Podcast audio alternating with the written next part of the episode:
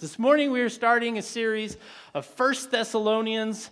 Uh, probably we'll go through Second Thessalonians as well. Uh, so we're starting worthy living, called to His kingdom and glory. I'll explain that all later on. Uh, I gave you some space in your bulletin to take some notes this morning. Always, when we start a new book, I take the time to set up all of the background information for those of us that are kind of nerdy that way. We like the whole setting and the background and what's going on and when and where and what. And so I'm going to spend some time on that this morning, but we are going to get through the first few verses uh, of service. And then, uh, depending on how time permits, uh, we may have a little bit of prayer time at the end, okay? Because our text just sets us up for it. So, you all look alive and well. That's good. Springtime hits us hard, doesn't it? I uh, this morning getting ready for service. I love. I'm excited about starting a new series. I'm excited about church, but I'm looking out in my backyard and I'm like, hmm. Need to mow the yard. Need to fertilize the flowers. Love to be outside this time of year, especially if the wind's not blowing. Here we go.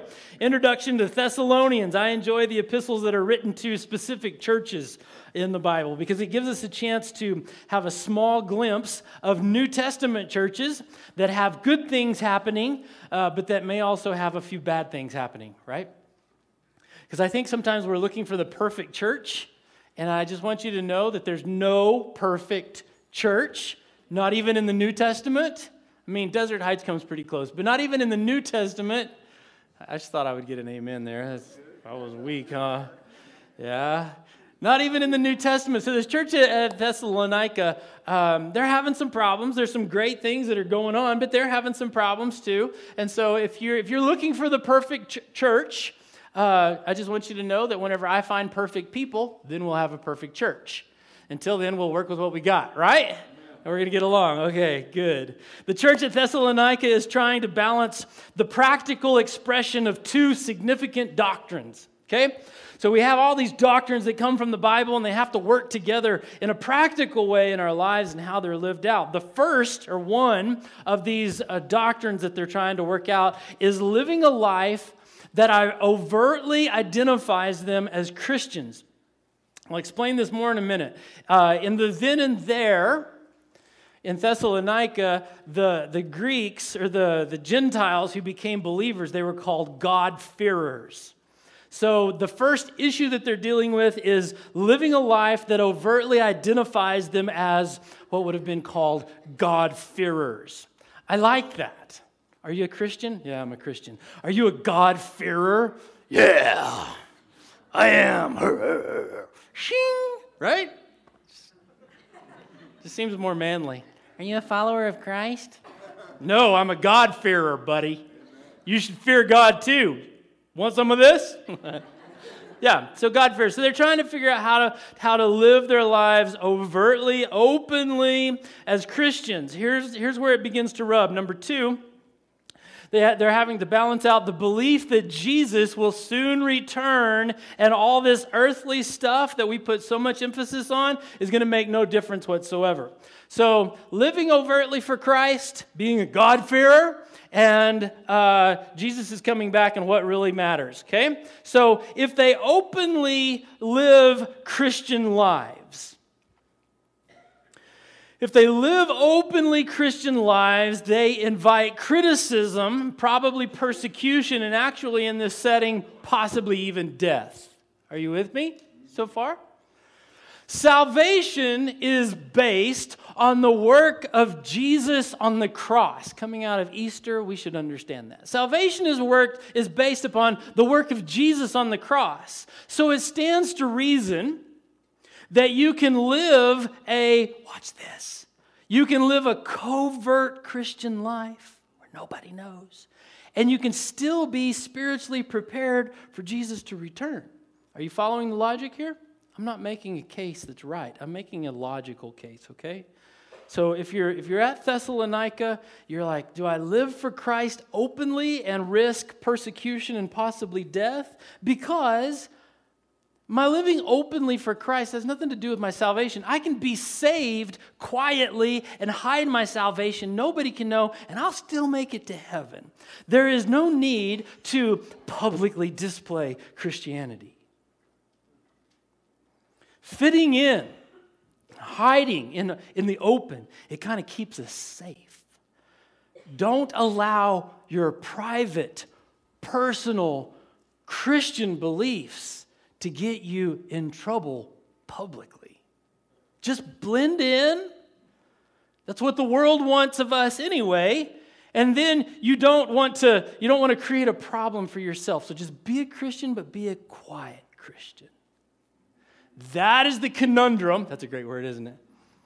That's the conundrum of the church in Thessalonica.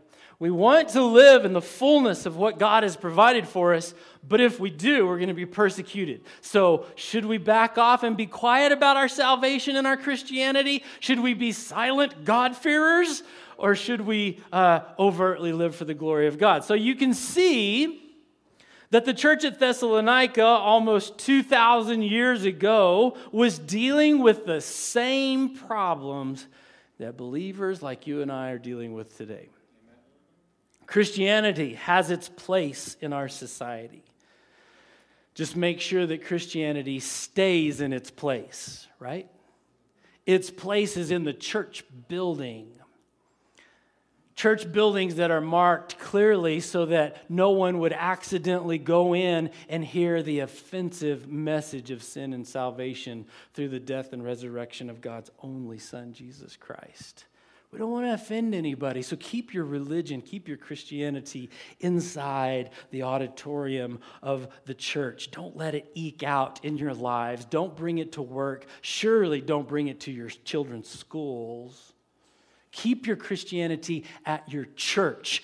Don't let it get out into society. If and when we need you, we'll call on you. Otherwise, do not impose your bigoted and narrow minded beliefs on those around you, especially by living as though you have something better to live for than the rest of us. I'm being sarcastic. Did y'all get that? This is where America stands in regard to Christianity today. We live in the same spiritual environment that Thessalonica did. So, how are we going to deal with it? Well, I'll tell you later. First, we're going to talk about Thessalonica. Thessalonica was the capital city of Macedonia. Macedonia is ruled by Rome, by the Greeks. Uh, I think that we have, oh, good, we have a picture. I love pictures. Do you guys like the pictures? We like pictures. I like maps. I like to know where we're at. You can see in the middle of the map there, there's Thessalonica, just beside between uh, Berea and, and Philippi. So Thessalonica is sits on the Aegean Sea, so it's a, it's a port. Uh, it was an important commercial trade route, the Via Egnatia. Uh, Thessalonica was the cool, hip, trendy city. I think of it kind of like Rio Rancho. It's where all the cool people go. I've always thought it'd be fun to start a church in Rio Rancho but it'd have to be really, really, really cool. I'd have to get skinny jeans. I went to, went to Buckle, and they, they, they told me they don't make skinny jeans in my size. I hit that little girl. kidding. It was a guy. Uh,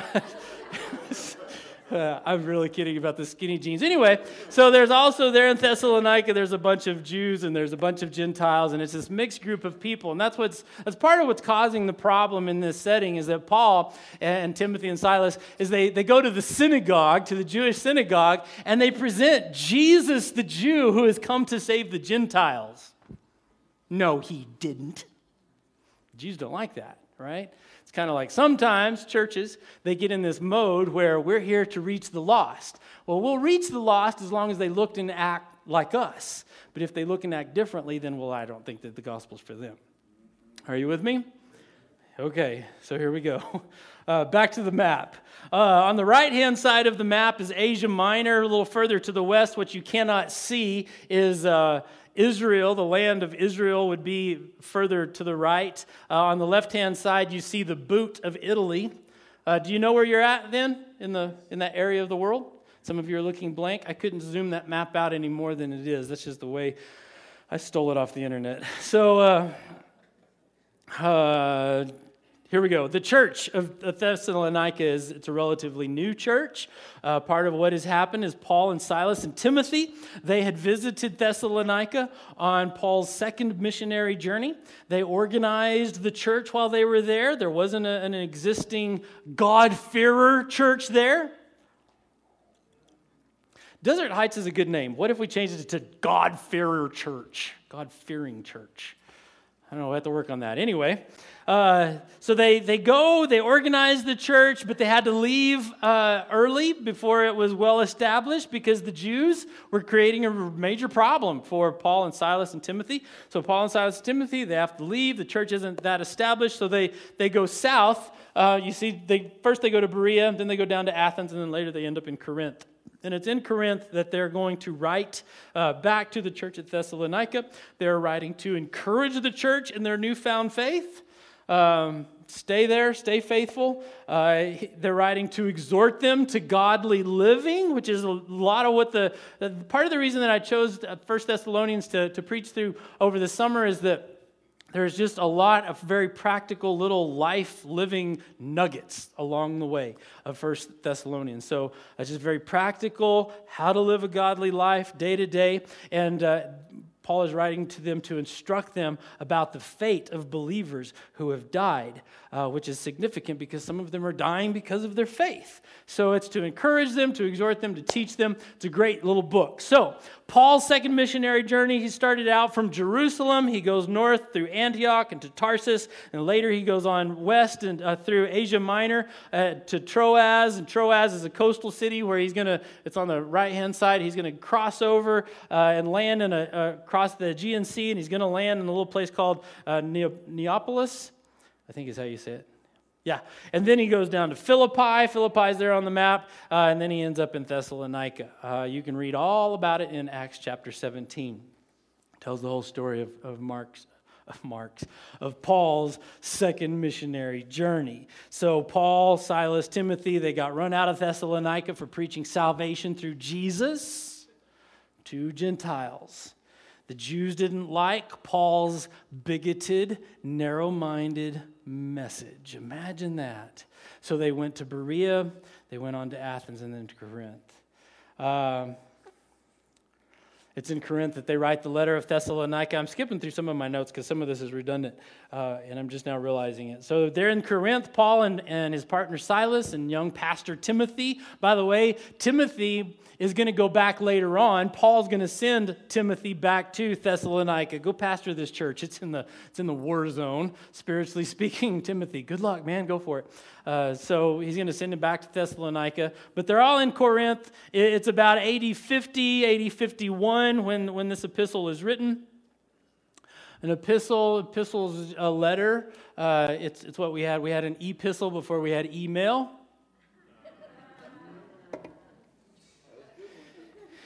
But you'll remember it now, even though it's silly. You can see there on the screen, you can see where God, uh, where Paul goes on his first missionary journey, uh, somewhere AD 46, 47. Uh, Paul visits Thessalonica on his second missionary journey, about AD. Uh, there is some discrepancy, maybe is maybe AD 49 maybe 80 50 but then paul writes 1st and 2nd thessalonians uh, from, from corinth in 80 51 then he goes on later to his other missionary journeys and is arrested and paul goes to rome and uh, just kind of a cool chart. Um, this is this is what i do all week as i look for cool charts to show on sunday morning. Okay moving along. I got service kind of early this morning so we have lots of time. I'm just going to enjoy myself this morning then. Key verse uh, part of the reason that I try to find a key verse uh, in, in each series is that most of the time there is one or two verses in a book that kind of it either summarizes the book or it's kind of the point that that that pins down all of the other ideas. It's a central idea. Okay. So uh, I point it out because it gives, us, it gives me a good opportunity to repeat that same idea over and over. So if I preach from First Thessalonians for two or three or five years, then uh, it's not that long, you guys. Uh, then you will remember it because we remember things that are repeated a lot, right?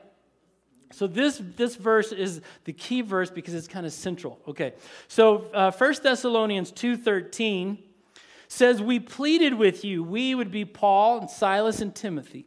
He says, We pleaded with you, encouraged you, and urged you to live your lives in a way that God would consider worthy. For he called you to share in his kingdom and his glory. Oh man, that's a good verse. So this verse does not really summarize the instruction of First Thessalonians, but it does give all of the theology of First Thessalonians perspective we're going to see where Paul is coming from, what, he's, what lens he's looking through as he teaches, the, as he writes the rest of this epistle. We need to understand the perspective. You and I live life with a multitude of people watching, right? Your family's watching, your church is watching, your employees, employers are watching, your friends are watching, your extended family. We live our lives. Uh, in the sight of a whole multitude of people. But there is only one we live for, and that is God. And that's an, an, a very important distinction. While everybody may be watching our lives, we live our lives for one, for God. And we do live for Him.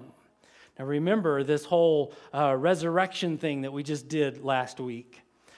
Jesus lives. He was resurrected from the dead so that his spirit can come and live inside of us, so that we may live in a kingdom sense as well. Are you with me so far? That's pretty simple. So, the idea is that we have kingdom life beginning with our salvation, beginning with our birth into the Spirit by the Spirit. That's good. Okay? We have life. So we should be living this kingdom life. Our life should exemplify kingdom principles, the nature of the kingdom. As believers, you and I have a higher calling than making money. Hallelujah. Paying bills, paying taxes. I think that was this last week or week before last. We have a higher calling than making money, paying bills, paying taxes, dying, mowing the yard, there's something more to life than all of these mundane things. As believers, as God-fearers, we have been called. Everyone say called. called. Do you ever think of God calling you? Because I think that we've kind of gotten away from this idea because it's kind of been overused in some parts of Christianity where it's like, well, brother, I just don't feel called to be a nursery worker. Nobody feels called to be a nursery worker. Sometimes we just serve because we're faithful to the Lord Jesus Christ. So everybody sign up to help out in the nursery. yeah, but so so we, we moved away from it. But the fact of the matter is, is that there's several instances in Scripture where God calls those who are going to become God-fearers. And all the God-fearers said amen. But you guys were quiet, so I'm not sure what's happening. God calls us. He says, I have a better plan for you than to just live a mundane life. You have been called to participate, what our key verse tells us this morning, to participate in the kingdom of God and to share in God's glory, which we covered in John 17 several weeks ago. This is not an eschatological event. Eschatological means end times. We don't have to wait until we die and go to heaven to participate in God's kingdom and God's glory. Good. Y'all are getting it. We're standing, I feel sometimes like Christianity is standing back with our hands in our pockets, and if God would call us into his kingdom, then we'd do something great. Just waiting for God to call me. And the whole time, Scripture is telling us you have been called from being mundane to being holy. You have been called from being a citizen of this earth to being a citizen of the kingdom of heaven today. Not next week. You don't have to die to get this. That's what we celebrated last Friday. Jesus died so that we can celebrate life today. Oh, it's a good Easter message. Yeah, we get to participate in God's kingdom and his glory when? Now. Amen. Let's bow our heads and close. No, I'm kidding. God has equipped us, you and I, here and now, to live lives that necessarily point toward the transcendent nature and being of the glory of God the Father now. Not tomorrow, not when we die. Well, when I die, I'm going to become an angel and I'm going to finally start to sing.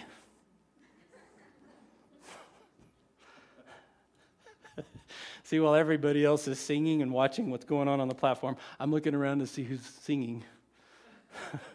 Y'all singing? We get to worship and glorify God when? Why? Because Jesus died and rose again and lives inside of us. So we don't have to act dead. We, we can stop acting dead.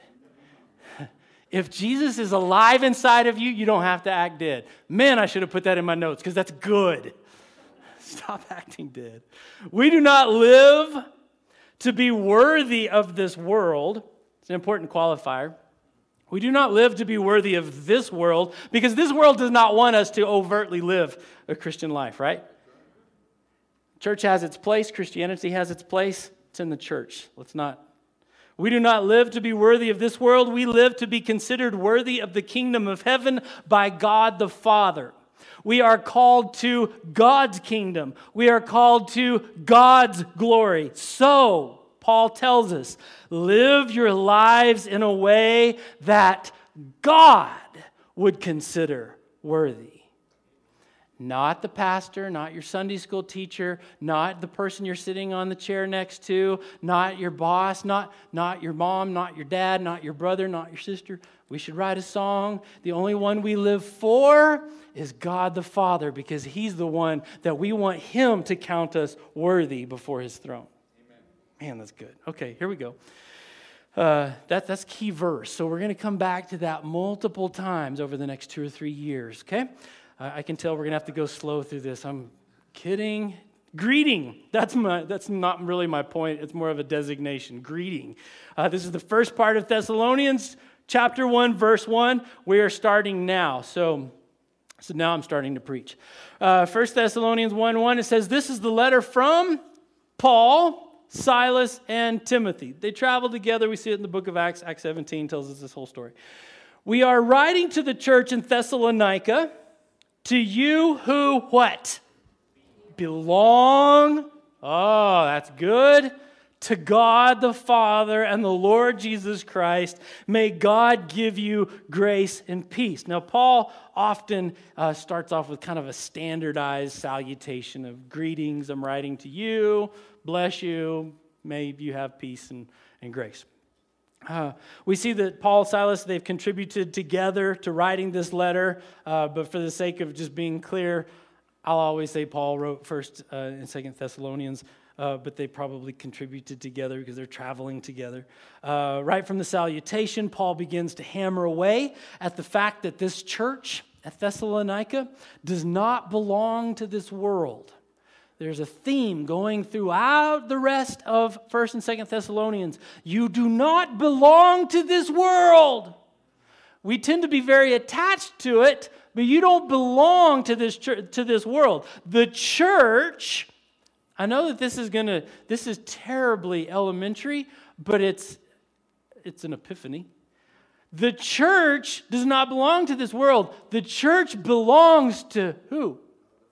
To God and to Jesus Christ. He bought it with his blood last Friday night, dude. It's God's church. It's not this world's church. So this church does not have to conform to the standards and the, the, uh, the expectations of this world. Because it doesn't belong to this world, man. My wife has one priority. Well, she has a couple of priorities, but one of her priorities is to make me happy. She doesn't have to make any other man in the world happy. Kind of her father, but mostly me. I don't live for any other woman in the world. I live for my wife.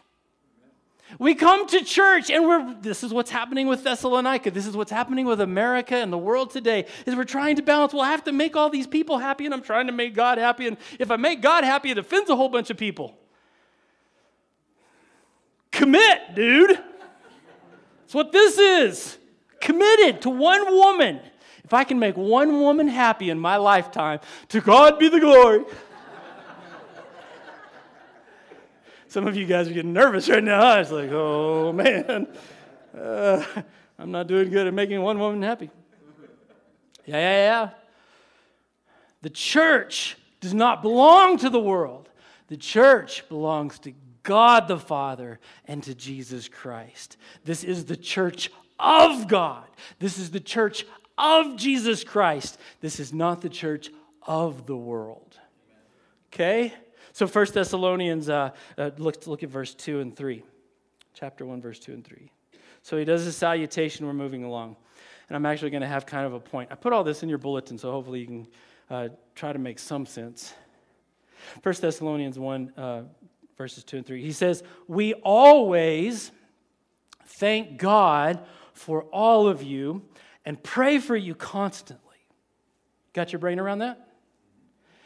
As we pray to our God and Father about you, we think of your faithful work, your loving deeds, and the enduring hope you have because of our Lord Jesus Christ. This is a random thought as I'm reading this. This is a church that Paul and Silas and Timothy, they come into Thessalonica, they kind of organize it, they kind of give it some structure, they preach the gospel. There's some believers, some God-fearers, but then they have to leave town before the church has any sense of maturity, or what we would call maturity.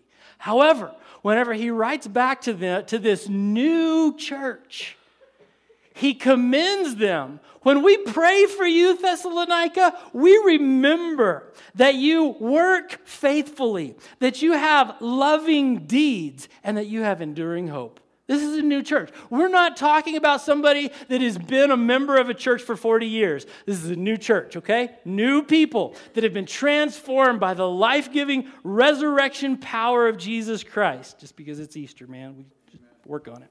All right, so here we go. Uh, from that text, number one is prayer and gratitude. He says, We always thank God for all of you and pray for you constantly. Now, I do think that if not all of us, pretty close to all of us, really appreciate being appreciated, right? We like for somebody to say, Attaboy, you did a good job. We like to know that someone else noticed and appreciates our efforts. When you do a good job, I, I'm throwing my son under the bus. Ever since he was really little, it didn't matter what he did. He comes, grabs mom and dad, you got to see this. I just destroyed your car. it is awesome. Come on, it's so cool. He never did that, but you can understand. And even if he was breaking something, it was, oh, you got to look and see what I did. Because we like to be recognized, we like to be appreciated. We like for someone else to notice our efforts. But sometimes we get so busy with life, we do, that we fail or we're slow to appreciate others' efforts. Uh, Paul is writing back to Thessalonica and he's saying, I thank God for what you've done. I thank God for your efforts. I thank God for the fruit that we see in your lives.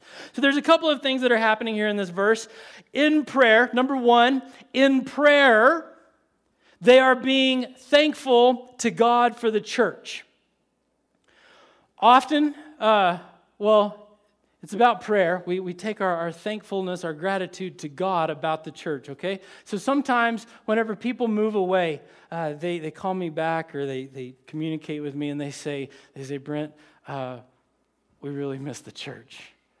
I mean, this was our church. This is where a lot of people got, this is where they came to faith in Christ. This is where their faith grew. And then they move away for whatever reason. And, and now they don't really have, they have a hard time finding a church that they like. We sometimes take our church family, the church, for granted. And I say church family because this is not about me. This is not about this building, okay? This is about our church family, us getting together and being a church. We take it for granted sometimes. We, we start thinking in the back of our minds that, that, well, this is God's church, and so the church will always be there. I mean, you don't plan on your church just disappearing, drive up next Sunday, and there's no Desert Heights. That's not on our minds. It's just always going to be here. Uh, I don't need to tell God that I'm thankful for my church. He knows that I'm, I mean, I show up. Is that not enough gratitude? Well, I show up sometimes. Is that not enough gratitude? I show up on Easter for all those people that aren't here. The church will be here, hopefully until Jesus comes back, but God may move you. So you may want God to know from time to time that you appreciate your church so that He'll be looking for you a church if and when you move away. You follow? So you don't know what the future holds. God may have a plan to move you to Timbuktu. You probably ought to take a moment on a regular basis to say, Thank you, Jesus, for my church family. I love them.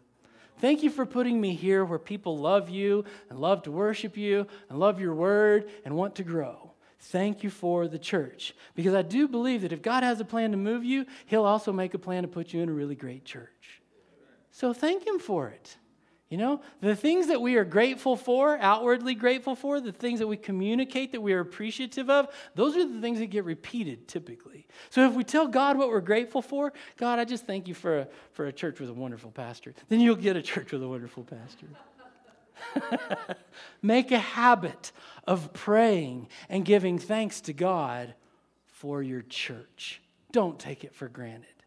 Thank God for your church. The second thing is Paul tells the church.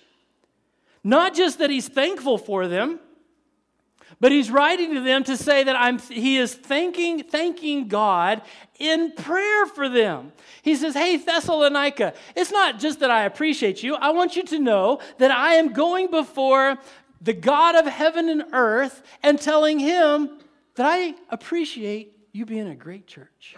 I am praying to God, telling him I'm thankful for you. There is something empowering about knowing that someone else is being grateful to God on your behalf. It's true. It's one thing for somebody to say, Hey, I appreciate you, man. It's a whole other thing to say, Hey, I talked to your boss the other day and I told him what a great job you did for me. You did, huh? Thank you. We can do that in the church. We can, we can come to people and say something along the lines of, hey, by the way, I've been telling God how much I appreciate that you greet me every Sunday morning. Do you appreciate being greeted every Sunday morning? I mean, you could just trip your way in and hope to find a seat. But no, we have wonderful people that come early and make coffee and put their name tags on and they smile and they shake your hand and make you feel welcome. We appreciate those people. We tell God we appreciate those people. We tell those people that we have told God that we appreciate those people. Well, Brent, this is just way too simple. No, I'll tell you what is way too simple is whenever the church comes to church and acts dead. And, and Paul gives us a way to look alive I've been praying to God the Father this week, telling him that I'm grateful for you. Hey, I was talking to God about you this week. I was telling him how much I appreciate you helping with the nursery at church. It means a lot for parents to be able to sit in service and listen and grow and not have to worry about their kids. We could say something like, I was praying this week and you were on my mind. I was thanking God for, for the church, for a church who has a children's ministry with children's teachers who are faithful and loving and truly value teaching God's word to my children. I am talking to God about how grateful I am for you. That's empowering, man. That makes you want to actually look alive. When I was on staff at, uh, well, it was 100 years ago now. Uh, I know you don't think I'm that old. I just age well. Uh, it was 100 years ago. Uh, I was on staff at this church where the pastor thought that we needed to have prayer meeting as, as a staff at 7 o'clock every morning. Oh, Lord, help us, deliver us. So at 7 o'clock every morning, we were there for prayer in the auditorium. And Pastor David Sassy, uh, he, walked, he walked and prayed, which made perfect sense because all the staff would find a comfortable place on the padded pews and we would sleep and pray. We were like disciples, you know, in the Garden of Gethsemane. Um, he prayed and we slept. Uh, but, but part of what was the motivation that, that kept me showing up for prayer was Pastor David Sassy walking around the auditorium, calling out the names of the staff members in prayer, thanking God for them, praying for our ministries, praying for our families praying for all of the people in the church, praying for people who I knew were causing problems in the church. And every morning he goes before the throne of God to pray for his people. And I would go, not because I cared he was praying for all of you guys, he was praying. He was at some point, David Sassy was going to say, Lord, I pray for Brent today. Like, okay, I'm I'm awake now. I have I have pew print on my face and I have slobber, but but hey, my pastor is, is gone before the throne of God and brought my name to God. I will work hard today then because I know that somebody cares. It's empowering. Um, I'm not sure that there is a more humbling, more empowering experience than to know that someone is thanking God for you. Okay, so there's, there's two, two actions to put to this. One is thank God for your church in your prayer time, when you're doing your soap, you don't have to just pray about your soap. You can pray for your church too. You can pray and say, Thank you, Lord, for my church. Thank you for the greeters. Thank you for the nursery workers. Thank you for the people that make the coffee. Hallelujah. Thank you for the people that work at the welcome desk and run the sound and the video and the lights and then the children's church workers. And there's so many things that have to go on. Thank you, Lord, for a bunch of people who are willing to give of their time and their talent and their treasure to make Sunday morning happen. Thank you, Lord. And the second thing is tell them. Tell them that you're praying for them and that you're thanking God for them. There's going to be a lot of gratitude here after service. Okay? Is that simple enough? We have a higher calling than just walking into church and sitting on a chair. We are here to exemplify the kingdom and the glory of God. And Paul has given us instructions on how to do that. Actions to be thankful for. Number two. Actions to be thankful for. Here we go. Now, if you want people to be thankful to God for you, here are some things that you should do because you can't just be a nitwit and then expect God to, to be uh, other people to be thankful for you, right? Do you understand what I'm saying? If you're not doing anything, if you're playing dead, uh, we're just gonna let it go. Watch it, Oren.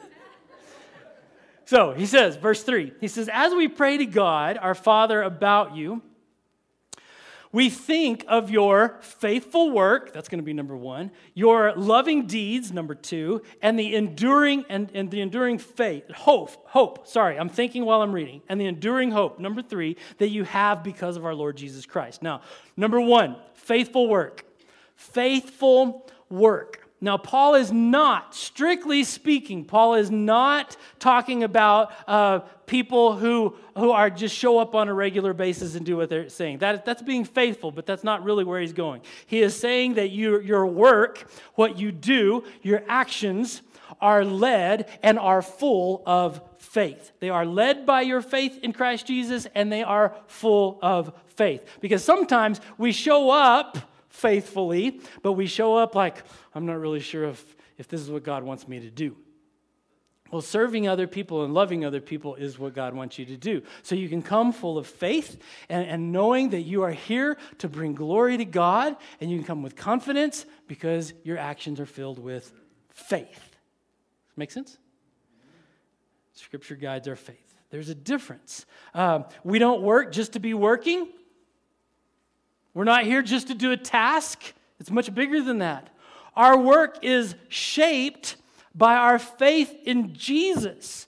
It is because of what we believe about what God has done in our lives and what God is going to do in other people's lives.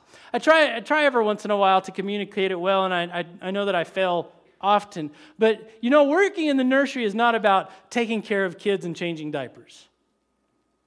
It is about the bigger picture of parents being able to come in and concentrate on the teaching of God's word so that they will grow in their faith. Say, so, well, it's, the nursery's not that important. A greeter is not important. Singing on the praise team, it's not that important. It's not that big deal. It's not like we're preaching God's word. No, you are paving the way and making the environment where people are available to listen and hear and grow in their faith. So, yeah, it is all important. We come here and we serve one another because we believe that God is going to reach down from heaven and transform somebody's life. I don't preach because I love to hear myself preach. Well, kind of I do, but uh, I do. I love to preach because I know that it's going to transform your eternity. That's why I'm here.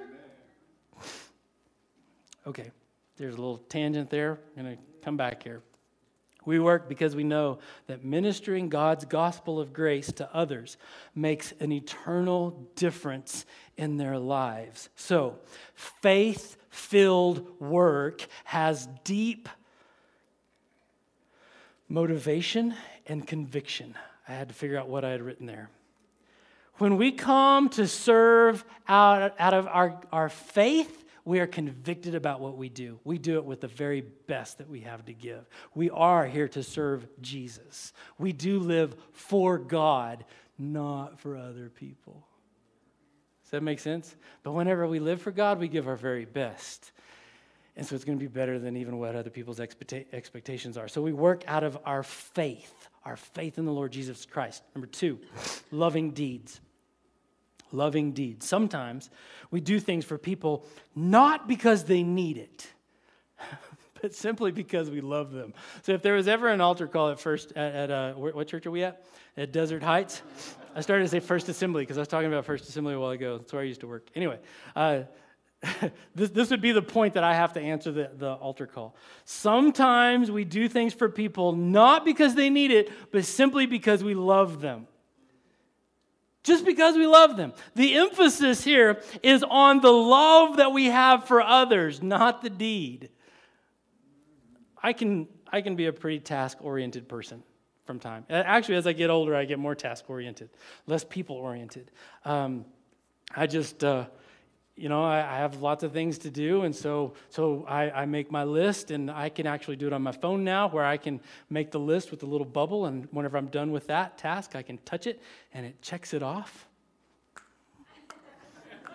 Feel really good about myself, and then I go on. And unfortunately, you can't put people on a list and check them off because that'll get you in trouble. So every once in a while, I have this whole list of things that I got to do, and my wife comes along, she says we should do this for so and so, and I say they don't need it. If they don't need it, why do I need to go do it? She's like, Because we love them. Oh. It happens with my kids a lot.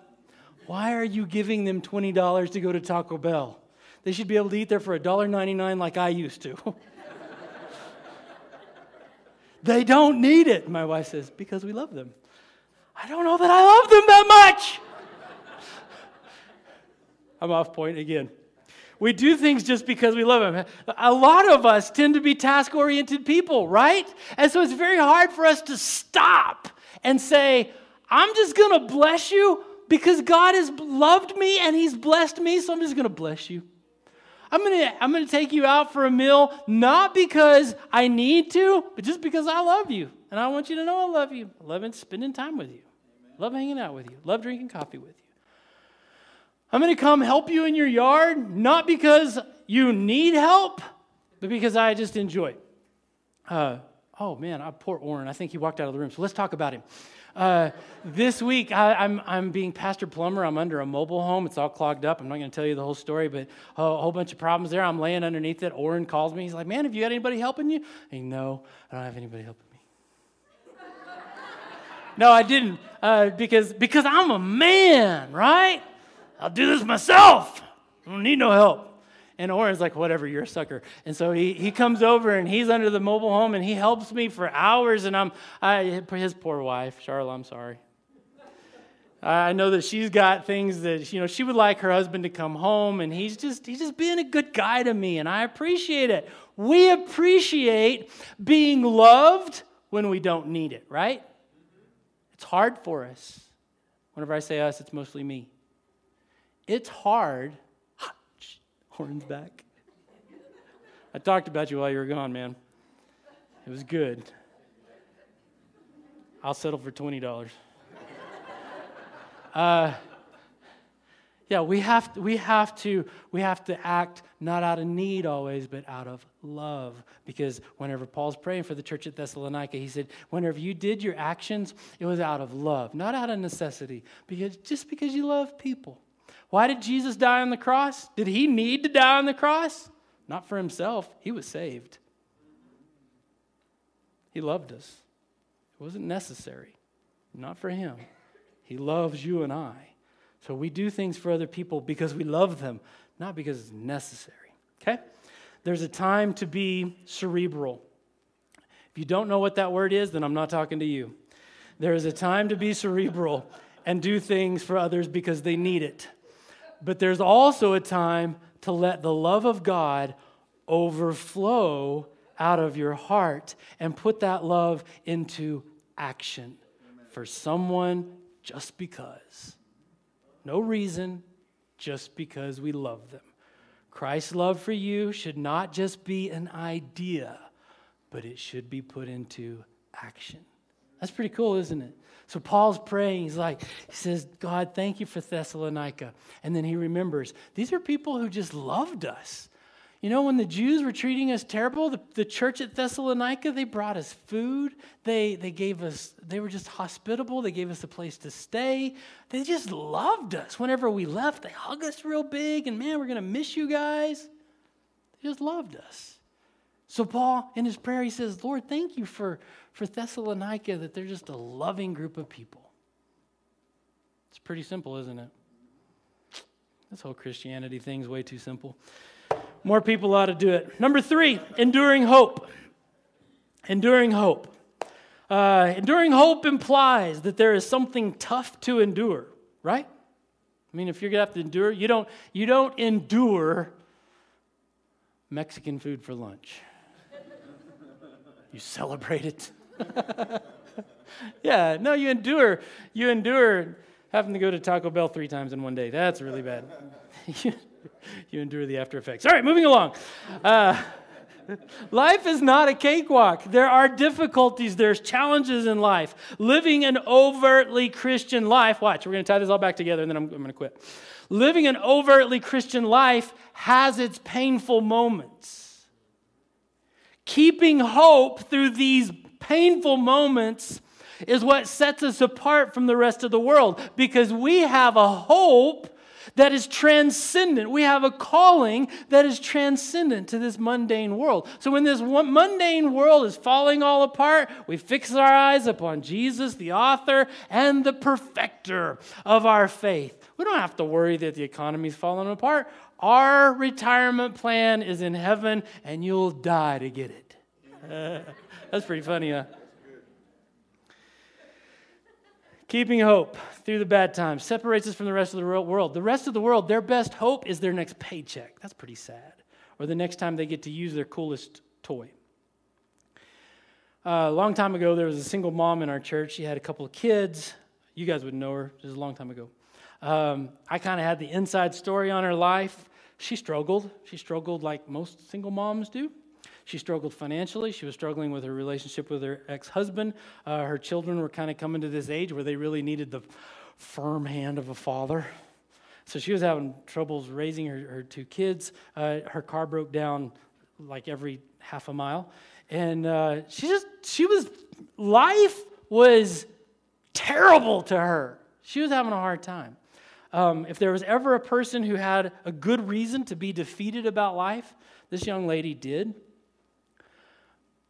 But she showed up to church every Sunday with a smile on her face. She was happy to be there, happy to serve. She helped out in the kids' classes, she helped out in the nursery when she could. Uh, if you didn't know the inside story of what was actually going on in the rest of her life, on Sunday morning, she'd just come in beaming and you thought she was queen of the world. She was on top of, of the world.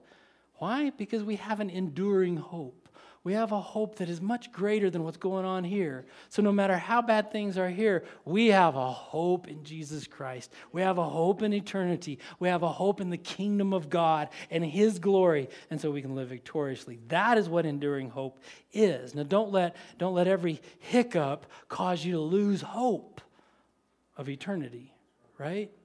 That, that happens to us from time to time. I told you a while ago, I have a list of things that I want to do.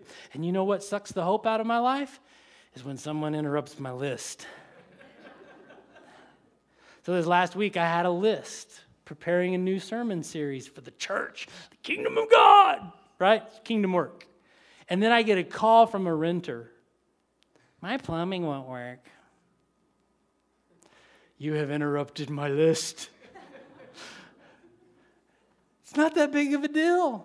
So I lay underneath the mobile home and I'm thinking about the next series, and I'm kind of, it was fine. It was perfectly fine. Was it what I wanted to do? No. But I don't show up at people's homes that know that I'm a pastor, that know that I'm a Christian. That's a bigger issue. Being a pastor is of no consequence. If they think that I'm a God-fearer and a little clogged plumbing defeats me, what does that say about my God? So, by the way, I do plumbing with a sawzall. you can fix a clog with a sawzall. Now, where it goes after that, that's a whole other issue. But man, you just get under there. Anyway, if y'all need some plumbing done at your house, I'm available after service.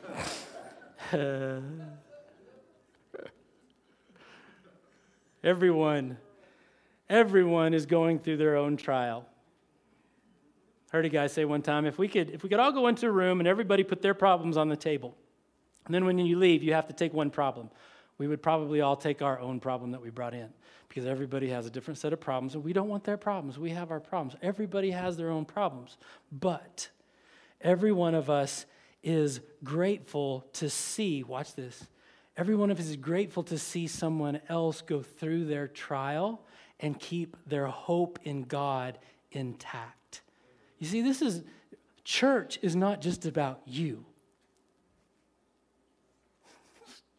Big surprise to some of you. It's not just about you. This is about you coming through as a God-fearer, victorious in day to day life because someone else is watching you and they're saying, I want to live with hope like that person. Wow biggest test one of the testimonies that we have is to live life with hope. It is possible to stay positive about the future. It is possible to endure. It is possible to have hope when all of this life is falling apart around us Paul says, We pleaded with you, we encouraged you, we urged you, he's pushing them hard, to live your lives in a way that God would consider worthy. For he called you, God himself has called you to share in his kingdom and his glory. We live our lives in a way that God would consider worthy because we are called to his kingdom and we're called to his glory. We don't live worthy lives worthy of salvation. Salvation comes first. We live worthy lives because God has saved us, made us his children, we're transformed. Now, um, I, I, want to be uh, respectful of all of the, the Sunday school teachers and the nursery workers. But I want to pray for our church, and I want you to pray for our church. We've talked about prayer and thanksgiving this morning, and so we need to take a few moments to put this in practice. Uh, we're going to pray for a whole bunch of people, so we're going to have a little, little bit of prayer. Some of you, oh man, Brad, you can't mention Mexican food and then say we're going to have a prayer meeting. It's not fair. It's not fair. Uh, but we need to pray. okay? So I'm going to ask you to stand. If you don't feel like you can stand for three or four or five minutes, uh, I'm not going to pray long, long, long, but we're going to pray. We're going to pray for some people, okay? We're going to pray for our church. So I want you to stand with us. Stand with me. We are the church, the people that are standing with you. This is our church. Is the people that we're, we're going to pray for. So I'm going to name some people. I'm going to pray. And since I got the microphone, that's what you're going to hear. But you are welcome to pray in your spot. Pray for your church. Okay? Father, thank you for this congregation. I thank you for all of those that, that uh, call Desert Heights their home church. I thank you for the salvation that you are displaying in all of their lives. Lord, I thank you for them. I thank you I thank you that I get to, to be a part of their uh, spiritual growth, that I, I get to be involved in, in, what is going on at Desert Heights, Lord. I'm just, I'm thankful that uh, I'm a part of a fantastic church that is working towards loving you and, and growing in your word and growing in faith and reaching out to our community to get, to get people to know the life giving message of Jesus Christ. Father, I pray for Josh Valdez, our associate pastor today. I thank you for the love that he has for your word. I thank you for his, his drive to teach people the truth about what you have to say about salvation and about your scriptures, Lord. I thank you for your commitment, for his commitment to, to help young people grow and to, to help us get life groups in place and to train our life group leaders. I, I thank you for his heart for the church. Lord, I, I thank you for Camille Cathy for leading our, our children's ministry. Lord, that she, she champions with all, before all of the other teachers, she champions the importance of loving your word and loving children and the importance of teaching to them on their levels where they can learn and they can grow. And, and we begin to instill your word into their lives lord so that so that when your spirit touches their spirit that they will come alive in you father. I thank you for camille Lord, I thank you for Orrin and his ministry on the praise team uh, the last few weeks and for, for helping out in all the areas of, of the church that he, he worked so hard for. Lord, I just thank you for him. I thank you for his commitment, for his family, Lord.